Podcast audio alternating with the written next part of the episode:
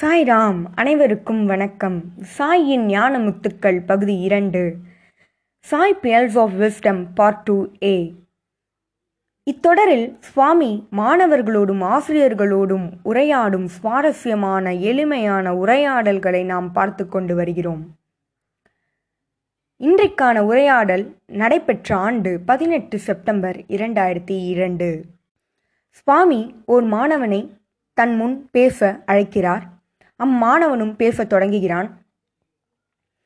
அப்பையன் ஓர் அனுபவத்தை நினைவு கூறினான். அதாவது பம்பாயில் சுவாமி வந்திருந்தபோது ஒரு வயது முதிர்ந்த அம்மாவினை காண சுவாமி வந்துவிட்டார். அந்த அம்மா அந்த அம்மாவின் உடல்நிலை மிகவும் மோசமாக இருந்தது. சுவாமி அவரின் வீடு தேடி வந்து விட்டார். அந்த அம்மாவினை ஆசிர்வதித்தார். ஆசிர்வ பிறகு பாத நமஸ்காரத்தை எடுத்துக்கொள்ளச் சொன்னார். ஆனால் அந்த அம்மா படுத்த படுக்கையாக இருந்ததால் அந்த அம்மாவினால் சுவாமியின் பாதத்தை தொட இயலவில்லை. சுவாமி என்ன செய்தார் தெரியுமா? பக்கத்தில் இருந்து ஒரு ஸ்டூலினை எடுத்து வரச் சொன்னார். தன் இரண்டு பாதங்களையும் அந்த ஸ்டூலின் மேல் வைத்து பிறகு பாத நமஸ்காரத்தை எடுக்க வைத்தார். சுவாமியின் கருணை ஆழமானது. தன் பக்தர்களுக்காக சுவாமி எந்த நிலைக்கு வேண்டும் எந்த நிலையில் வேண்டுமானாலும் அவர்களுக்கு தேவையான அளவுக்கு அன்பினை பொழிய உலகத்தில் எதை வேண்டுமானாலும் சுவாமி செய்து விடுவார். அதுதான் சுவாமியின் கருணை. அந்த அம்மாவிற்கு பாத நமஸ்காரம் கொடுத்துவிட்ட சில நாட்களுக்கு பிறகு அந்த அம்மாவின் உடல்நிலை நலமாக ஆனது. அந்த அம்மா தன்னுடைய பேர குழந்தையினை மூன்று வயது பேர குழந்தையினை அழைத்து கொண்டு பிரசாந்தி நிலையத்திற்கே வந்து விட்டார். அப்பையன் இப்பொழுது என்ன கூறினான் என்றால் அந்த மூன்று வயது சிறுவன் தான் தான் என கூறினான். ஆகவே அப்பையன் தன்னுடைய சொந்த பாட்டியின் அனுபவத்தை நினைவு கூறினான்.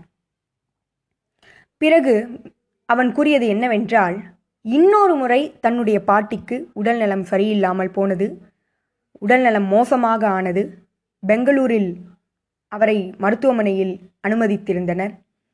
மருத்துவர்கள் நிச்சயம் அறுவை சிகிச்சை மேற்கொண்டே ஆக வேண்டும் என கூறிவிட்டார்கள். ஆனால் அந்த அம்மா மறுத்துவிட்டார். பகவான் கூறினால் மட்டுமே நான் இதனை செய்து கொள்வேன் என கூறிவிட்டார். உடனே டாக்டர்கள் எவ்வாறு பகவானிடம் நீங்கள் சென்று கேட்பீர்கள்? நீங்கள் இப்பொழுது பெங்களூரில் இருக்கிறீர்கள் என கேட்க தன்னுடைய பேரனை அழைத்து பகவானுக்கு தொலைபேசியின் மூலம் தொடர்பு கொண்டு அவரிடம் பதிலினை கேள் என கேட்டார் சொன்னார். அப்பையனும் ஒரு நம்பருக்கு அழைத்து பேச அந்த இடத்தில் தொலைபேசியின் மறுபக்கத்தில் சுவாமியின் குரல். சுவாமி பேசினார்.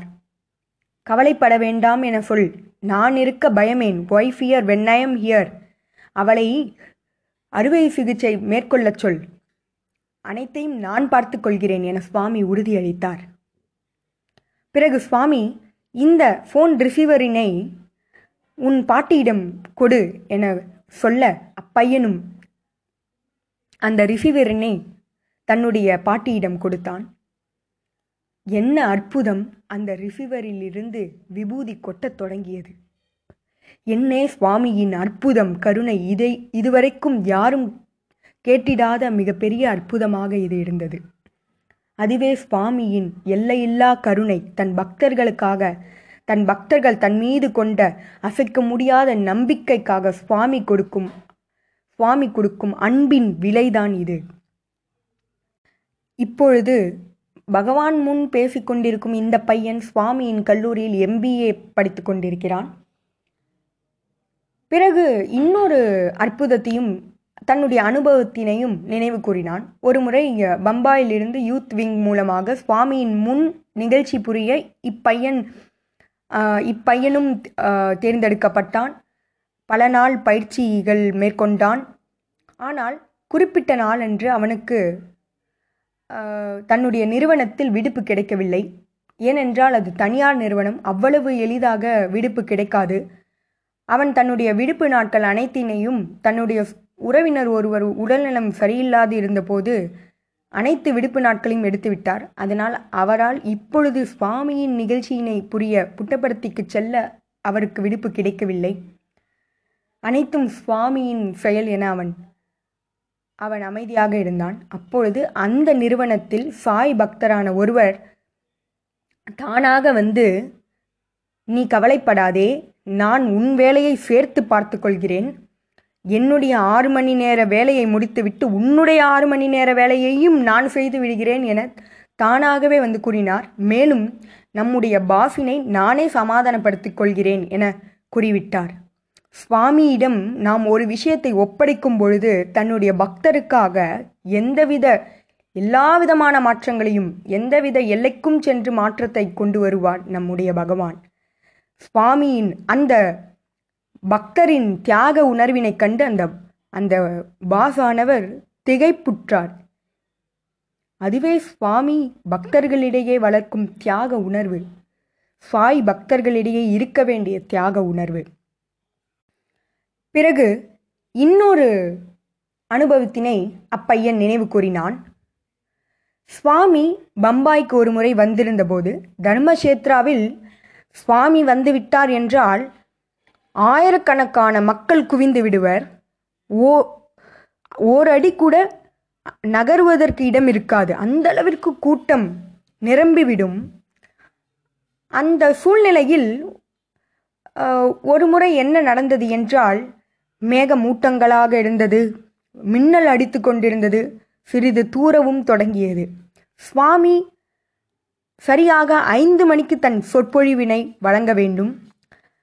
அங்கிருந்த பக்தர்கள் தர்மசேத்ராவில் இருந்த பக்தர்கள் அனைவரும் பயந்து போனர். ஏனென்றால் பக்தர்கள் குழந்தைகளோடும் பெண்மணிகள் வந்திருந்தனர். குழந்தைகள் வந்திருந்தனர். வயதில் முதிர்ந்தோர்கள் வந்திருந்தனர். மழை தொடங்க ஆரம்பித்தால் என்ன ஆகுமோ என்ற பயத்தில் இருந்தனர். அதில் ஒரு பக்தர் சுவாமியிடம் மெதுவாக சுவாமி உங்களுடைய சொற்பொழிவினை நான்கு மணிக்கு வைத்துக் கொள்ளலாமா? எனவும் கேட்டுவிட்டார். சுவாமி அதற்கு குறிப்பிட்ட நேரத்தில் நடக்கும் நீ அமைதியாக இரு என கூறிவிட்டார் சுவாமி. பிறகு சுவாமி ஜன்னல் அருகே சென்றார். அப்பொழுது வானம் மேகமூட்டமாக இருளாக இருள் சூழ்ந்திருந்தது. மின்னல் அடித்து கொண்டிருந்தது. சுவாமி போதும் நிறுத்து என கூறினார். உடனே பத்து நிமிடங்களில் அனைத்தும் வெளிச்சம் சூழ்ந்தது. அனைத்தும் சரியாகிவிட்டது என தான் கூற வேண்டும். இதிலிருந்து சுவாமி அண்ட சராசரத்தின் தலைவன் ஐம்பூதங்களையும் உள்ளடக்கியவர் என்பதற்கு இந்த நிகழ்ச்சியே சான்று.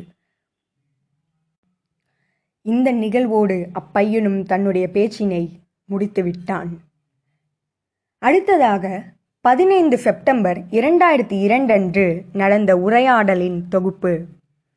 சுவாமி தன்னுடைய அரியணையில் அமர்ந்திருந்தார். ஒரு பையனிடம் நீ என்ன வகுப்பு படிக்கிறாய்? என கேட்டார். அதற்கு அப்பையன் சுவாமி லெவன்த்து கிளாஸ் நீ உன்னுடைய வீட்டிற்கு செல்லவில்லையா? என சுவாமி கேட்க இல்லை சுவாமி என கூறினான். உன் அப்பாவிற்கு ஆப விபத்து ஏற்பட்டு விட்டதே நீ செல்லவில்லையா? என கேட்டார். சுவாமி நீங்கள் என்னை போகச் சொல்லவில்லையே அதனால் நான் போகவில்லை. நீங்கள் பார்த்து கொள்வீர்கள் என விட்டுவிட்டேன் என்றான். அதற்கு சுவாமி புன்னகைத்து உன் அப்பாவிற்கு ஒன்றும் ஆகவில்லை. உன்னுடைய நம்பிக்கை அவரை காப்பாற்றிவிட்டது. ஒரு சிறிய விபத்து தான் என கூறினார். மேலும் உன் அம்மா இன்று மதியம் உனக்கு அழைத்து ஒன்றும் கவலைப்பட தேவையில்லை என கூறினாரே. ஆமாம் சுவாமி ஏன் நீ அதனை கூறவில்லை? என சுவாமி கேட்டார். அங்கு உட்கார்ந்திருந்த அனைவருக்கும் ஆச்சரியமாக இருந்தது. சுவாமி நடந்ததை கூறினார். அவர்கள் இருவரும் உரையாடிய தொலைபேசியில் உரையாடிய உரையாடலினையும் கூறிவிட்டார். அதுதான் அனைத்தும் அறிந்த இறைவனின் இறைவனின் செயல் தெய்வீகத்தின் சக்தி என்பதனை நாங்கள் புரிந்து கொண்டோம். பிறகு சுவாமி அந்த பையனிடம் உனக்கு அசைக்க முடியாத நம்பிக்கை இருக்கிறது. உனக்கு என்னிடம் இருந்து செயின் வேண்டுமா? என கேட்டார். நான் உனக்கு செயின் கொடுக்கவா? என கேட்டார். அதற்கு அப்பையன் ஆமாம் சுவாமி எனக்கு செயின் வேண்டும். உங்களிடமிருந்து அவன் கூறினான். சுவாமி அதற்கு சிரித்துக்கொண்டே போய் உன் மாமியாரிடம் கேள். அவர் கொடுப்பார். நான் ஏன் கொடுக்க வேண்டும்? வேண்டுமென்றால் உன் அப்பாவிடம் கேள். அவர் கொடுப்பார் என கூறினான் அதற்கு அப்பையன் சுவாமி எனக்கு மாமியார் கொடுப்பதும் வேண்டாம் என் அப்பா கொடுப்பதும் வேண்டாம். பகவான் கையால் எதை கொடுத்தாலும் அதை நான் வாங்கிக் கொள்கிறேன். அதுதான் வேண்டும் என்ற உறுதியான அந்த வார்த்தைகள் சுவாமியினை மகிழச் செய்தது. சுவாமி உடனே ஓர் செயினினை சிருஷ்டி சிருஷ்டித்தார். அப்பையனுக்கும் போட்டுவிட்டார். அத்துடன் அன்றைய நாளின் உரையாடல் முடிவுக்கு வந்தது. ஜெய் சாய்ராம்.